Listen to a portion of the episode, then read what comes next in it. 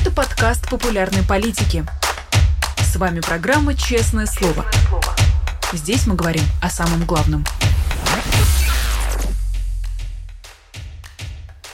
Всем здравствуйте, вы смотрите канал «Популярная политика», это программа «Честное слово». Сегодня эфир проведу я, Александр Макашенец. Друзья, как только подключились, не забудьте поставить лайки, не забудьте про комментарии, а также у нас есть чат, если смотрите в онлайне, в чате вы можете задавать ваши вопросы, а в суперчате можете прямо адресовать их нашему сегодняшнему гостю, я обязательно их передам. Итак, наш сегодняшний гость это Илья Новиков, адвокат. Илья, здравствуйте. Доброе утро. Я вынужден сразу извиниться перед Ильей и перед нашими зрителями. Вначале у меня подготовлен некий такой блок вопросов про э, Владимира Путина по мотивам его высказываний, потому что в последнее время его очень много э, на телевидении и вообще в интернете. Но вот, к сожалению, работа э, такая. Э, одно из высказываний Путин заявил, что у России будут проблемы с Финляндией после того, как страна присоединилась к НАТО. На ваш взгляд, а вот этой интонации, вот эти фразы, это запугивание или уже можно сказать, предвыборная кампания? Ну, предвыборной кампании не может быть. Мы об этом говорили в наш предыдущий разговор, а, поскольку нет выборов. И, видимо, мы на, на тему этих выборов, которых нет, еще свалимся как-то дальше по ходу нашего разговора, поскольку неизбежно нас, нас на это вынесет. Но только вот начинать разговор про Путина с того, что у него есть какая-то предвыборная кампания, ну, это прям, прям плохая постановка вопроса, И я не думаю, что это... А, может быть, у него в голове это проходит по категории запугивания, потому что он же такой большой, страшный, его все боятся, и если он что-то сказал, значит, должны смотреть все в рот и прямо гадать, что же такое он имеет в виду. Я не думаю, что Финляндия кого-то э, прям сильно какое-то впечатление на кого-то произвел, ну, потому что ну, они знают, знают, кем имеют дело. Они не закрывают границу просто так, потому что им что-то сбило в голову, и давайте сейчас закроем границу с Россией. А кто там? А, Путин, наверное, да? Ну, а что, не Ельцин да? Ну, там же нет такого отношения. А, все прекрасно понимают, с кем они имеют дело, и, и знали, а, почему им это нужно. Между тем, я просто хотел э, уточнить этот вопрос. А для чего? Просто сам Путин в этой своей, э, в этом пассаже подчеркнул, что он не собирается воевать со странами НАТО. При этом представители Офиса президента Украины довольно часто подчеркивают, часто это говорит, например, даже в наших эфирах Михаил Подоляк, что как раз-таки Путин обязательно будет воевать э, с НАТО, и вот он даже в своем твиттере пишет, э, что переводить его слова нужно так. Мы хотим и обязательно будем нападать на другие страны, в том числе на страны НАТО. Но я понимаю, что есть некая политическая необходимость для представителей э, Киева говорить про то, что Путин обязательно нападет на, на НАТО, потому что таким образом ну, нужно подчеркнуть, для, в том числе и для Европы, что Украину просто жизненно важно а, поддерживать. Но, тем не менее, насколько вы с такой интерпретацией э, согласны? Как вы думаете, действительно ли Путин подумывает о том, чтобы замахнуться, может быть, в дальнейшем на какую-нибудь страну НАТО? Ну, Путину, конечно, хотелось бы сначала выбрать все, что, что не в НАТО. А, понятно, что он уже не может. Он, я не знаю, если бы он знал заранее, что его ждет вот эти годы, что у него не будет без Крига, что у него не получится взять Украину за три дня – я думаю, что, наверное, он не пошел бы на это. Потому что, ну, ну странно, да, предполагать, что человек, зная, что вот, это, вот эти два года будут проходить именно так, что он прямо начал вот так вот на бравурной ноте, что сейчас все будет быстро охватим Украину. Но э, раз уже уже начал, он не может остановиться. И да, разумеется, я не думаю, что там есть какой-то прямо план, что давайте с четверга воевать с НАТО. Разумеется, было бы э, ему правильнее, интереснее сначала разобраться с теми странами, которые не в НАТО, как минимум Украина, Молдова, наверное, Грузия, да, а там уже дальше что, что получится. Но если так все удачно пойдет, если эти страны получится захватить, то у него больше кроме НАТО ничего не останется. А не воевать он уже не может. А, мы можем сколько угодно там гадать на этой гуще, пытаться из э, вот этой очередной пресс-конференции вынести какой-то глубокий смысл, но а, я ее не смотрел. И, и вы находитесь в положении таком странном. Вы человеком, который не слушал Путина, а вы ему задаете какие-то цитаты из этого Путина и предлагаете что-то из этого извлечь. Но там же все вполне очевидно. Он не может предложить никакого будущего. У него нет... Э, ну, могут быть какие-то стандартные фразы, которые, которые даже уже его а, собственная вот эта ядерная база уже не воспринимают буквально. Там, когда он говорит, что они к какому-то году построят столько-то э, кубометров жилья и столько-то за 7 гектаров пшеницы, это воспринимается как дежурное бла-бла. Ну, вот так говорили во времена Брежнева, ну и сейчас так можно говорить Потому что, ну, ну так положено говорить, да, потому что успех страны определяется в тоннах чугуна, метрах жилья и каких-то тоннах пшеницы, которые тоже никто не видел живое. Но, но это не будущее. А реально то, что он может обещать, и что он, он на самом деле хочет для себя, это такое не, не прекращающееся, неопределенно далеко в, буду, в, в будущем времени а, растянутое настоящее. Это не какая-то качественно новая другая жизнь. Это вот примерно как сейчас, наверное, немножко хуже, потому что придется стянуть пояса, потому что кругом враги, и будет врагов еще больше, но, ну, в принципе, колбаса не исчезнет. Вот она как есть, а так она и есть. В ней сейчас уже больше говна, чем мяса, но будет еще больше говна. Ну, колбаса будет. У вас не будет такого, что у вас не будет колбасы. И там как-то более-менее тепло-светло в домах будет, ну, может быть, там по графику какой-то придется включать, ну, но все равно, не, со, не совсем темно и не совсем холодно. И вот это будущее без будущего, оно, э, в принципе, никаких других вариантов нет.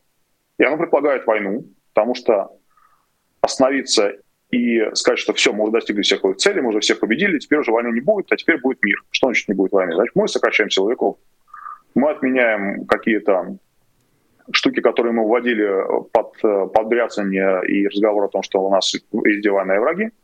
Сейчас всего этого не будет. А эта машина не может так остановиться, ее нельзя разобрать. Она должна будет э, вот сама себя, вот свое будущее, собственно, пожирать для того, чтобы тянуть свое настоящее. Поэтому война точно будет. Если а, те, кого мы называем странами НАТО, понятно, что там не все одинаково в этом заинтересованы. Португалия тоже страна НАТО. Но Португалия не думает, что Путин до нее дойдет. Португалия может проявлять какую-то более или менее тесную солидарность с теми, кого это касается. А вот прямо Балтийских стран это касается, Польша это касается. Напрямую Финляндии это касается, там это понимают очень хорошо. А если они дотянут до такого состояние, где у Путина уже не останется с кем воевать, кроме них, значит, Путин будет воевать с ними. Но у меня несколько есть надежда, что этого не будет, что там люди это хорошо понимают, и потихонечку и в остальной Европе начинают понимать, что это не чистая благотворительность, то, что они помогают Украине. А это прямо такая хорошая инвестиция в то, чтобы такое же не случилось с ними, чтобы в Мариуполь не превратился какой-нибудь там Дюссельдорф, да, поэтому вот, вот так это устроено. Да? Это не то, что там 100%, что Путин будет воевать с НАТО. Путин будет воевать с НАТО, если НАТО это допустит. Потому что НАТО — это такая организация, которая создавалась не для того, чтобы воевать с кем-то, а для того, чтобы не воевать. Чтобы быть такой большой и могучий, чтобы на нее никто решился напасть. И этим кем-то был, разумеется, Советский Союз. Такой, да, еще не, не, не нынешний вот это вот огрызок того, что было, только с новыми иранскими дронами, а еще совсем старый Советский Союз, у которого были тысяч, десятки тысяч танков, который готовился все это нести, ну, по крайней мере, было заявлено, что он готовится все это нести. А потом все немножко расслабились. Все решили, что раз Советского Союза нет, то НАТО это уже так, более или менее там по какие-то парады, да, учения, все подобное. Сейчас уже начинают люди понимать, что нет, это на самом деле было нужно, и вот почему. А вот вы говорите... Ага. Умеет объяснять, зачем нужно НАТО. Вы как раз до этого э, сказали, что вы не слушали э, Путина, его прямую линию, пресс-конференцию или э, что бы это ни было. А, а вот скажите, вы в принципе абстрагируетесь от сугубо российских новостей или это касается конкретно каких-то высказываний или появления Путина на публике? Нет, я и когда жил в России, я тоже Путина не слушал. Но у меня жесткая аллергия вообще даже на его голос. А, ну, понятно, что ты не можешь в нынешнем мире, до тебя, чтобы не доходили какие-то цитаты, там, видео или уже в напечатанном виде какие-то из него куски. Но это же не повод сидеть и смотреть и слушать, правда. Ну, что он такого может удивительно сказать, что вот что я бы прямо удивился, ахнул, как же так, я никогда не думал, что Путин такого скажет. Нет, нет такого. Мы уже не первые, не первые 10 лет знаем буквально все, что он скажет, и примерно как, и с какой похабной интонацией, с какой идиотской ухмылочкой. Что там смотреть, что там слушать? Зачем? Завидую вам, честно скажу. А, но между тем вы упомянули как раз эм, колбасу с дерьмом, и Путин тоже про колбасу недавно вспомнил. Он э, сказал следующее, что Россия свой суверенитет в обмен на колбасу никому не отдаст. А, мы знаем вообще, как Путин любит часто говорить про суверенитет, естественно, это подхватывают и пропагандисты и так далее, но вот если смотреть на юридическую категорию, что такое суверенитет, потому что мы часто об этом слышим, но как будто бы не совсем понимаем, э, что это. Я не могу объяснить. Угу. То есть есть учебник, да, где все это написано правильными словами, вы это можете прочитать, и, и я сдал всему этому экзамен, но только это ни, никак не приближает к э, разговору о том, что такое Путин и что он хочет. Суверенитет с пониманием Путина — это когда он делает все, что он хочет, и никто ему за это ничего не может. Ну, сказать могут, да, могут как-то критиковать, как-то там махать кулаком, но ничего не сделают. Вот это суверенитет для него. Но только это не юридическая категория, это такая пацанская понятийная категория, это слово пацана. Слово пацана — это суверенитет, суверенитет — это слово пацана. А, ну вот так вот, любопытно. То есть э, в этом смысле Путин, да. когда говорит суверенитет, нужно это как бы по, по, по фене расшифровывать. Паца, пацаны, пацаны не извиняются. Вот что такое суверенитет. А, вот, отлично, видите.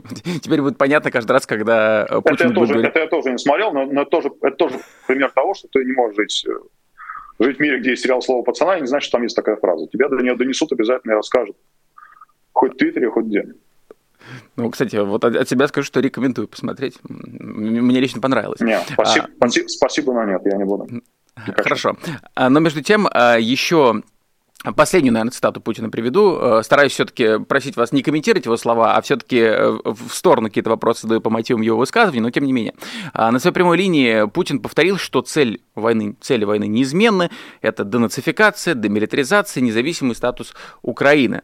Вот э, вы как человек, живущий сейчас в Украине, как переводите этот набор абстракций?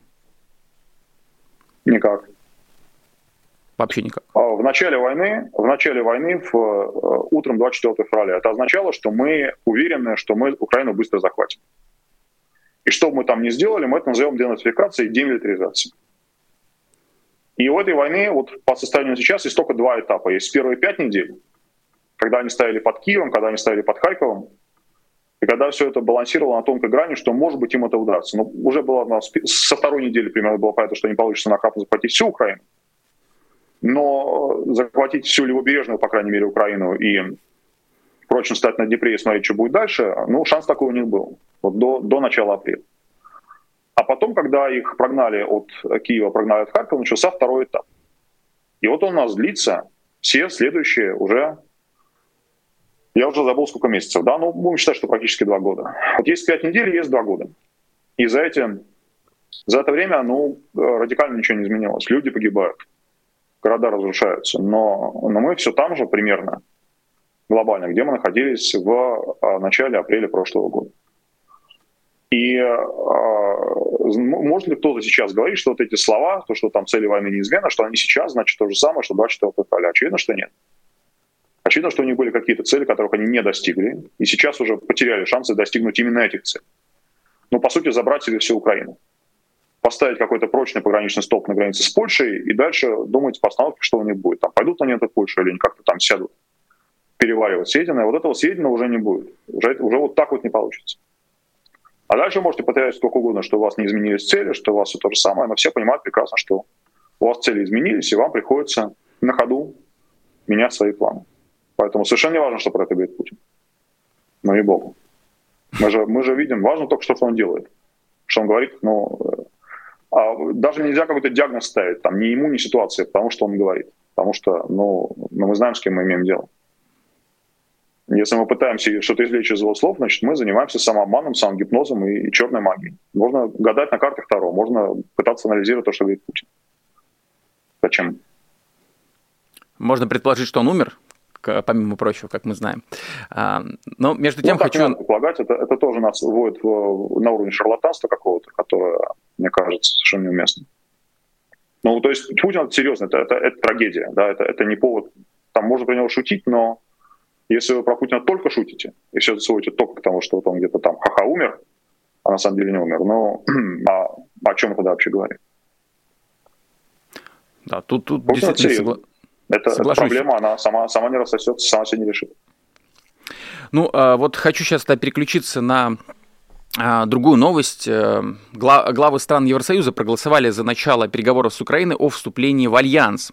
А, понятно, что из-за выступления того же Путина, из-за темы, там, не знаю, подражания яиц, эм, как бы в России сейчас как будто эту тему немножко пропустили. А насколько она важна, на ваш взгляд?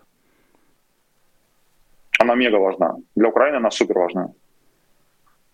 А, потому что сейчас а, это для Путина э, задача, сверхзадача была захватить всю Украину, утвердиться на, на границе с Польшей и тем самым восстановить Советский Союз, о чем он мечтал, что он, видимо, видит своей главной задачей жизни. Для Украины это вопрос выживания, а сейчас это вопрос того, сколько нас останется к концу этой войны, и что вообще от нас останется к концу этой войны.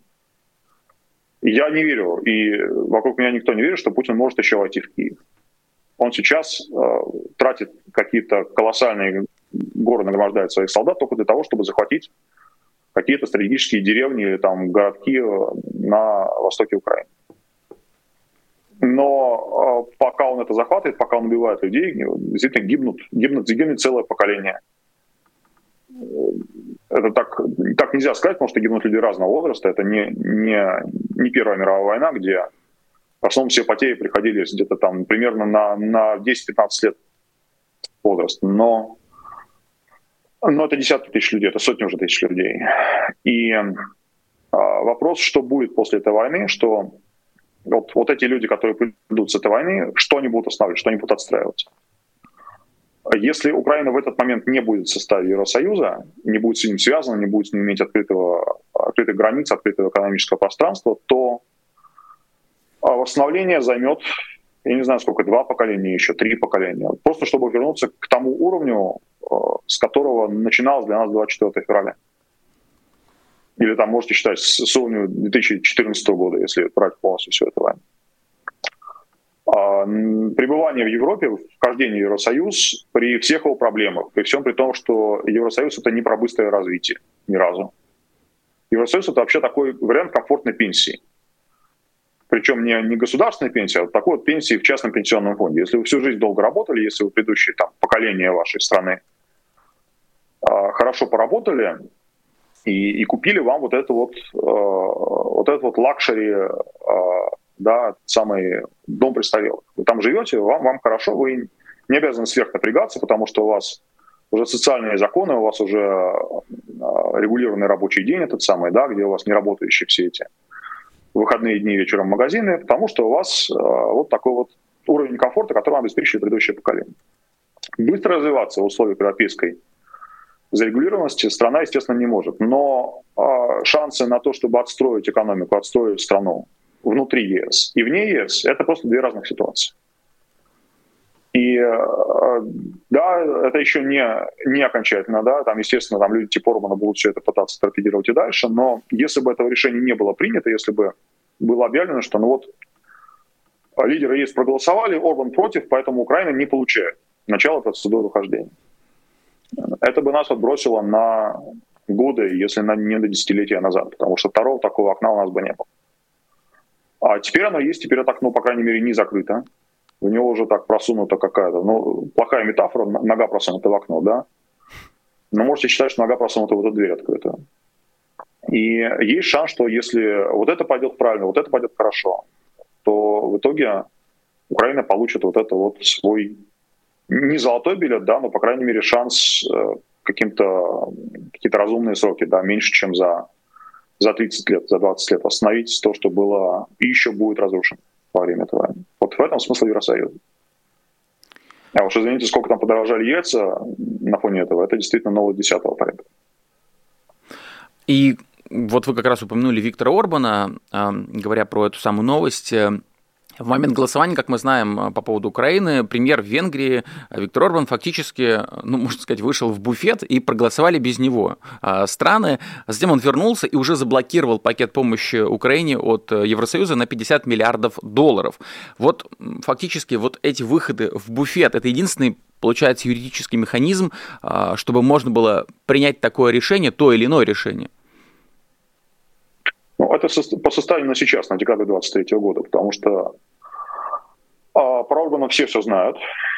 А, Орбан чувак такой максимально циничный, который, которому по барабану на все эти ваши гуманитарные вопросы. У него есть свой интерес. Вот. У Евросоюза очень короткий на него кнут. Евросоюз может просто дать ему меньше денег. Он не может дать ему совсем ничего. Но он может сказать, мы вам даем вам Венгрии, не вам конкретно Орбану в карман, а вот вам Венгрии мы даем там вот столько миллиардов, или мы даем столько миллиардов. И это даже не очень понятно, это кнут или это пряник. Что это, это вот такое. Но, по крайней мере, этого кнута пряника оказалось достаточно, чтобы он не не встал в раскоряку в этом дверном проеме и не помешал эту процедуру начать вот сейчас, что совершенно не задает для него никаких обязательств не мешать потом, не накладывать вето на какие-то другие решения, даже по ходу того же самого процесса или просто по ходу принятия решения о помощи в войне, о санкциях на Россию и прочее. Но мы же не одни сами, кто это видит. Европейцы прекрасно это видят. Европейцы э, не просто так приняли решение начать процесс э, приема Украины. Э, они, они понимают, зачем это нужно им. Украина понимает, зачем нужно Украине, европейцы понимают, зачем это нужно Европе. И они прекрасно видят, какую позицию занимает Орбан, и а, разумеется, они будут работать над тем, чтобы вот это вот вето, вот эту вот золотую акцию, которая позволяет одной, одной стране заблокировать э, то, что, то, чего хотят все остальные страны, чтобы как-то из рук Орбана это вытянуть. И я думаю, что, э, что они найдут способ это сделать на будущее время. Может быть, просто изменить процесс голосования, что было бы самым простым решением. Убрать вот это вот э, запретительное вето и сказать, что мы принимаем решение вот такого и такого рода, а, простым большинством, ну, вряд ли простым, да, может быть, каким-нибудь супербольшинством, там 70%, 75%. Но если они уже сказали, то что уже думает отдельно взятая страна, уже не так важно. Поэтому я бы насчет вот прямо конкретного Орбана вот так сильно отдельно не переживал. Эту проблему видят и понимают, и будут ее решать.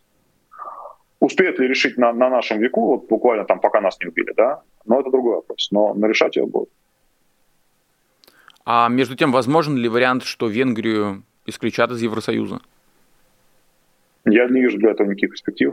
Почему Венгрию должны исключать из Евросоюза? Это болезненный процесс. Евросоюз очень не любит дырок в своей структуре. Ну, Швейцария, ладно, Швейцария это такая очень благополучная дырка, которая ничего не портит, но имеет на своей...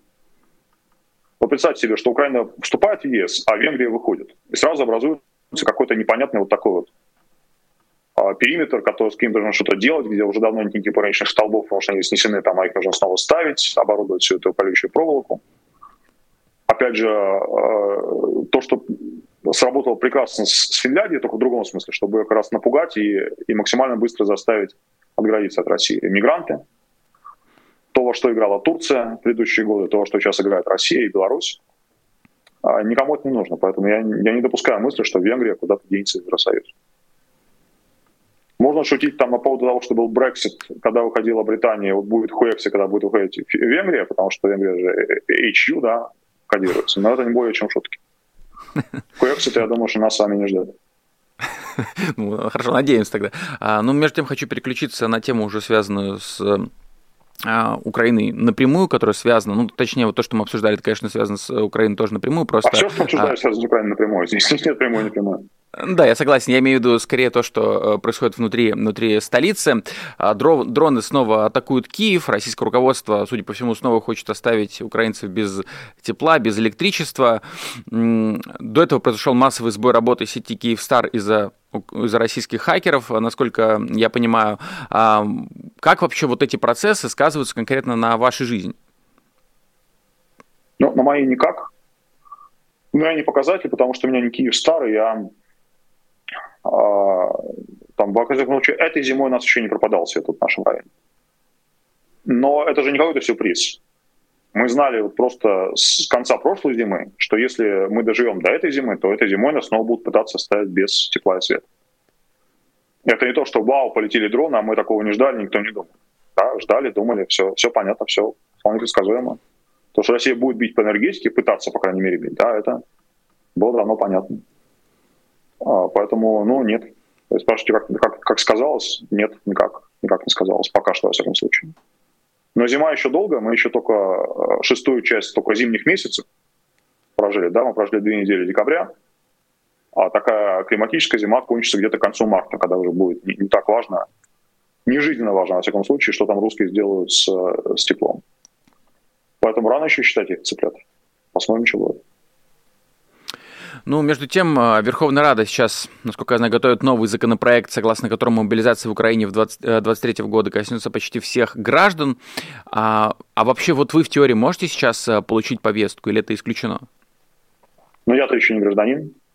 Э, это, это в данном случае так себе преимущество, потому что сильно неудобно жить без украинского паспорта в а, ситуации, когда твоя страна, в которой твой паспорт, прямо сейчас воюет и бомбит Киев. Но посмотрим. Я вообще думал, что этот процесс у меня закончится гораздо раньше, но вот он до сих пор не заканчивается. И я, я прекрасно понимаю, почему. Я понимаю, что во время войны это в любом случае непросто, это до войны было непросто. Сейчас это особенно непросто. Ну, простите за деликатный вопрос. Допустим, если вам завтра дают гражданство, а послезавтра приходит э, повестка, какие у вас, скажем, мысли возникнут так, на этот счет? Будет, да. Так, да. И какие мысли на счет возникнут? Типа, какие варианты? Вы для себя а, других нет, вариантов нет, не рассматриваете? Я, я, я, я все свои решения принял в начале этой войны. У меня была и до сих пор возможность уехать. Но как если уезжаешь, то как ты после этого смотришь в глаза тем, кто, кто не уехал, кто остался? А, я тогда еще в феврале 22 года я как-то так боком, но прибился к киевской ТРО. А, я был такой э, водитель-доброволец, я, я возил на своем пикапе, которым я тогда был, а, в общем, всякие разные штуки для батальона ТРО. Потом, когда война ушла из Киева, я вернулся к цивильной жизни, я тот пикап отдал людям, с которыми я тогда был, которые пошли воевать дальше. Сейчас я купил себе новый пикап, уже другой. Если сейчас будет для меня вторая серия, ну что, возьму пикап, пойду снова. Какие варианты? А, это же, понимаете, это не то, что... А, ну, я не знаю, есть, наверное, люди, да, их много, которые, которые думают, что от этого всего можно уехать. Но ты от этого не можешь уехать. Ты можешь это только сбежать. И причем не очень далеко, да. А если этой войне позволить развиваться, как она развивается, то она настигнет тебя и там, куда ты уедешь. Но я не знаю, я не знаю, в какую точку мира нужно ехать, чтобы быть уверенным в том, что то, что сейчас делает Путин, тебя не коснется. Если никто с ним не будет воевать, если никто не будет его пытаться остановить, значит, в какой-то момент он будет просто развязывать ядерную войну. Куда ты тогда от нее скроешься? Поэтому это грустный разговор, он, он ни разу не, не оптимистический, не радужный, но я не вижу другого способа его вести. А, тогда хотел уточнить у вас вопрос, который уже задают наши э, зрители в чате. Илья, как вы относитесь к законопроекту о лишении адвокатского статуса адвокатов, проживающих вне пределов России? Думаю, этот закон можно назвать законом Ильи Новикова. Это, это точно не закон Ильи Новикова, потому что я адвокатом перестал быть э, еще весной этого года но этом отдельно занималось Министерство юстиции, которое очень переживало, что действующий российский адвокат, э, как-то вот он в, Киев, киевской терроре, вообще что это за беспорядок такой. А, понимаете, есть, наверное, категория адвокатов, которым, которые, проживая уже долгое время, там год или больше за границей, им все еще важно оставаться российскими адвокатами. Это маленькая узкая категория, но, но ее не нужно сбрасывать со счетов. Это, это принципиальные люди, они не просто же так уехали из России им, а, они могут работать в разных международных процессах на том основании, что они адвокаты в России. И по ним это, конечно, ударит. Но вот по мне это не ударило, например, эта ситуация, потому что я адвокатом украинским стал гораздо раньше, чем я перестал быть российским адвокатом. Я адвокатом в этом смысле не перестал быть ни на секунду. Поэтому я думаю, что если вы ищете этому закону какое-то имя, ну, скорее это будет закон Ивана Павлова. Это вот наш коллега, который был такой организатор адвокатского профсоюза, ну, это не называлось словом профсоюз, но по сути это был профсоюз. Это было такое объединение адвокатов неформальное, которое связывало адвокатов из разных регионов. Он сам из Питера, но там было много москвичей, там было много регионалов. Вот э, его преследовали, и, и он, по-моему, все еще российский адвокат. Но понятно, что он в Россию уже вернуться не может, у него тоже уголовное дело и все остальное. И иностранный агент он, и весь полный цифровой набор. Но а, глобально это ничего не меняет, да. А, адвокатура в России сейчас находится в очень тяжелом положении.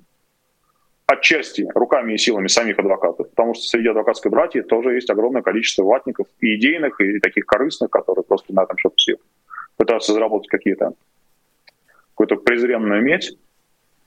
А, но с их участием или без, или без их участия государство не оставило адвокатуру а, и кто, кто не верит, да, посмотрите на Беларусь. Беларусь в этом смысле модель для России. Для, в каких-то аспектах Россия модель для Беларуси, а в каких-то аспектах Беларусь модель для России. Вот э, Лукашенко за свою адвокатуру забрался радикально. Она полностью подчинена государству, она полностью находится под контролем Минюста. И в России просто не возникало до сих пор необходимости ставить такой, так жесткий вопрос о контроле. То есть пока можно решать проблему адвокатской такой фронды руками самих адвокатов, ну, зачем напрягать меню, сказал бы, да? Но все понимают, что если ситуация будет развиваться так, как она сейчас, то, то и формально, и по внешним параметрам, от которых в России ничего не останется.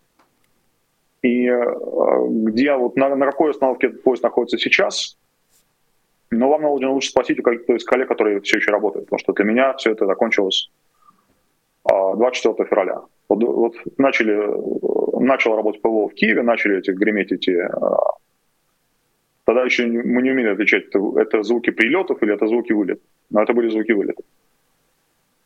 И с этим звуком я понял, что да, что поскольку все это не блеф, поскольку Путин все-таки двинул войска через границу, то для меня работа адвоката в России закончилась на неопределенное долгое время.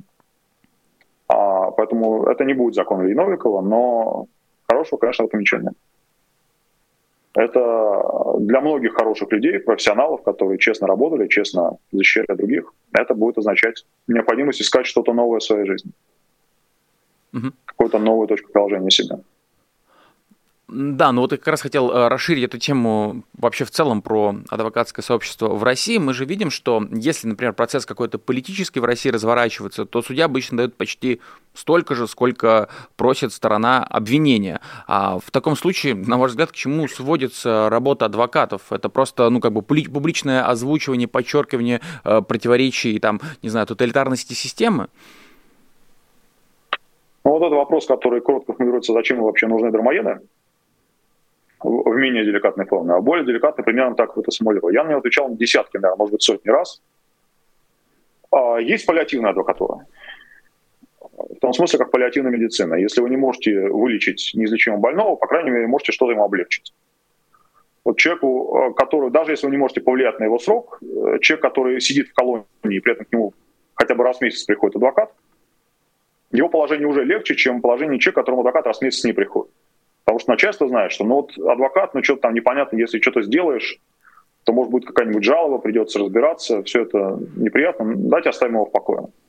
Это не всегда работает так, но это вполне может так сработать. Для человека может означать разницу между совсем адской жизнью и какой-то, ну, более или менее сносной, хотя и плохой. Может адвокат повлиять, и до сих пор это не какое-то чудо, не исключение, а реально повлиять на то, сколько лет получит человек. Мы не можем избавить его от тюрьмы, но разница между э, тремя годами и пятью годами, она существенная. Она может означать для вас э, то, что вы будете, если мы еще здоровым человеком или уже больным. Потому что пять лет в российской тюрьме сделают инвалида, ну, практически с кого угодно. И это все имеет смысл, это не лишено смысла. Ну и в конце концов, э, вот то, что сейчас особенно актуально в отношении Алексея Навального, да, огромная разница между тем, есть ли у человека связь с внешним миром, который обеспечить может только адвокат. Мы сейчас не берем случай всякого тюремного радио и э, там всяких нелегальных телефонов, которые тоже бывают, но это все раз на раз не приходится. А в таких жестких ситуациях, где прямо тюремное начальство следит за тем, чтобы человек не получил никакой связи с внешним миром, эта связь может быть только адвокат. Вот без адвокатов, хотя бы и мало могущих повлиять на что-то еще, этот важный кусок работы тоже был бы потерян. Поэтому не надо совсем нашу братью списывать со счетов. Чем тоталитарнее а, общество и тоталитарнее государство, чем они жестче, тем важнее даже то немногое, что адвокату, собственно, остается, что, что и остается от его работы а, вот таких условий. Илья, хочу перед тем, как мы перейдем к теме Алексея Навального, которую вы уже ну, фактически успели анонсировать, э, хочу вопрос в сторону задать. А вы сейчас себя позиционируете как украинский адвокат? Да, я адвокат. Ну, я, я адвокат, я украинский адвокат, но в нашем разговоре нашем с вами мне проще не акцентировать каждый раз, что именно украинский адвокат, потому что люди начинают как спрашивать, а что, почему, как? Нет, я адвокат. Все, как бы ничего не изменилось. Вот как вы меня знаете все эти годы, вот так, так по сути все осталось в моем позиционировании. Я адвокат Киевской области. Это называется чуть иначе, чем в России. В России это называлось палата, здесь называется совет адвокатов. Но на самом деле очень похоже устроена вот, чисто, чисто внешняя вещь, как регулируется профессия адвоката. Так что можете это переводить совершенно без, без э, звездочек, да, без, без примечаний, без ничего. Но российским адвокатом вы уже никогда не будете, правильно Нет, я понимаю? российским адвокатом, ну, я не знаю, никогда, я не знаю, будет и Россия, и не знаю, что там вообще будет со мной, доживу ли я до конца этой войны. Но ни в каком обозримом будущем, конечно, в нынешних условиях я, я не могу быть. У меня там дело о государственной измене все еще висит где-то, да, и, и как-то там планирует развиваться. Поэтому зачем уже загадывать, что я еще буду кого-то защищать, когда, а, когда я вполне себе враг, а, враг государства. Это очень сложная позиция, чтобы из нее кого-то защищать. Да, прекрасно понимаю, но хочу вот как раз э, тему с Алексеем Навальным обсудить. Уже 13 дней мы не знаем, что происходит э, с Алексеем. Вы как человек, который знает, как работает э, российская система ФСИН, насколько коррумпирована эта система, не могли бы вы вот прокомментировать эту, эту часть? Это ситуация из ряда вон выходящая, что 13 дней нет никакой информации о заключенном. Ну, давайте начнем как-то делить это да, по кускам.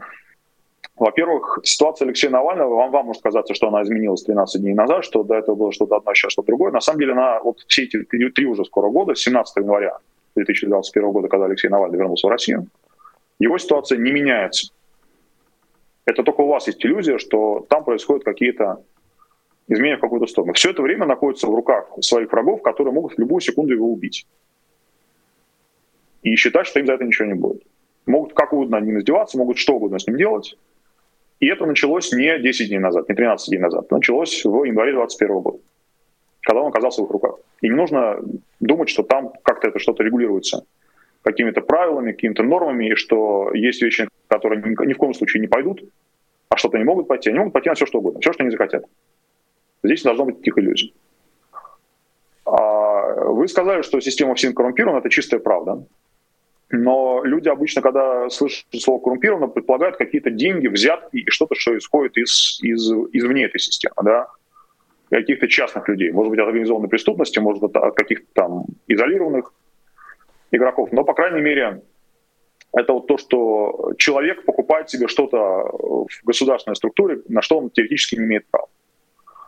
Но эта система, она гораздо более коррумпирована а, сверху, чем, чем извне или снизу или со стороны она э, существует, и люди, которые в ней работают, понимают, что они, э, если начальство им скажет, не обязательно это должен быть Путин. Да, это, это устроено вполне себе по такому принципу феодальной пирамиды, что тебе важен только тот, кто у тебя над головой непосредственно. Путин типа, про тебя существование, скорее всего, никогда не узнает. Но если твой начальник тебе говорит, так, вот этого вот, вот его киньте в какую-нибудь там душегубку, который называю, может называться ШИЗО, может называться как-то иначе, но, в общем, там создаются специально какие-то невыносимые условия. Там может быть очень холодно, может быть очень жарко, может быть очень светло. А, прекрасно этот человек понимает, что да, его туда кинут, и это сделают не потому, что есть такие правила, которые вело государство, а потому что государство создало систему, в которой ты выполняешь команду начальника, даже если она очевидно преступная, очевидно жестокая, очевидно не основана ни о чем, кроме его хотелки, но вот, вот так это устроено. И, и все это понимают. Те, кто не готов работать по этим правилам, в, в СИН долго не задерживаются на работе. Они, правда, там себе, еще себя едят. Если вы заходите в любое учреждение в СИН, там обязательно висит э, стенд, но особенно это касается СИЗО колонии, да, там, я не знаю, каких-то более готовых вариантов, а, типа там всяких их административных а, структур. Но в любой колонии, любой СИЗО висит такой стенд по типу их разыскивает полиция, только это стенд с фотографиями сотрудников вот этой самой колонии или СИЗО, которых поймали и осудили за какой-нибудь, ну, как правило, за передачу телефонов или наркотиков. Это то, на чем они чаще всего палятся. Просто вот как человек идет устраиваться на работу, его сразу же встречают вот эти фотографии его предыдущих неудачливых коллег. И тем не менее все это продолжается, и только какие-то очень отдельные особые а, места типа какого-нибудь кремлевского централа матросской тишине, то есть такого СИЗО внутри СИЗО, а, это места, где у вас не будет подпольных телефонов, которые вы можете получить за какие-то деньги. Или где у вас не будет наркотиков, которые могут получить тоже какие-то отдельные деньги. А, то есть там коррупция государственная, идущая сверху, обнимается и целуется с коррупцией, идущей снизу, и, и всех, кто работает в системе, так или иначе устраивает. И вот это люди, в руках которых находится Алексей Навальный, и эта ситуация возникла не 13 дней назад. Поэтому если вам кажется, что что-то изменилось вот это, это время, нет, это ваше это игра вашего воображения. На самом деле не поменялось абсолютно ничего. Алексей находится все еще так же в одном шаге от смерти, как это было все эти три года. Это надо понимать предельно, предельно конкретно, если вас интересует его судьба. Ну, честно говоря, тут, э, в общем, даже иллюзии лично у меня не было, но вот на ваш взгляд, наверное, подытоживая этот разговор, а, как много российская власть, как долго российская власть может скрывать информацию о главном политзаключенном? Это могут быть недели, месяцы а, да, или вы, годы. Вы меня спросили, вы меня спросили из ряда этого выходящее. Из ряда выходящая ситуация Навального, потому что он личный враг Путина, его личная игрушка. Но вообще для ФСИНа э, оставить человека на этап они, как правило, говорят, он, он убыл, он на этапе находится. Что это значит? Это значит, что мы вам о нем не скажем вообще до тех пор, пока он куда-то не приедет и найдет способ о себе сообщить. Нет, никакого, нет никакой обязанности у ПСИНа уведомлять кого-то, как и куда они кого-то везут. И даже по приезде они не обязаны уведомлять э, там на родных, допустим, да, этого человека, где он находится. Поэтому э, ситуация Навального особенная, потому что он Навальный, но нет совершенно ничего удивительного в том, что ФСИН кого-то теряет или там прячет на несколько месяцев, уж несколько недель как минимум. Вот такая то организация, что для нее это порядок вещей. Еще тревожнее стало после нашего разговора, но зато честно. Илья Новиков, э, спасибо вам большое за этот разговор. Благодарю. Илья Спасибо. Новиков, адвокат, был в нашем эфире. Друзья, не забудьте поставить лайки. Я думаю, это достаточно важный разговор, особенно если вы следите за тем, что происходит с Алексеем Навальным, а, следите за тем, как разворачивается война, следите за тем, как э, действует российская власть и как Владимир Путин э, пытается сейчас, ну, не что пытается, естественно, он там переизберется, но как он, э, значит, анонсирует отчасти свои дальнейшие шаги в отношении этой самой войны. Поэтому не забудьте поставить лайк, не забудьте написать комментарии.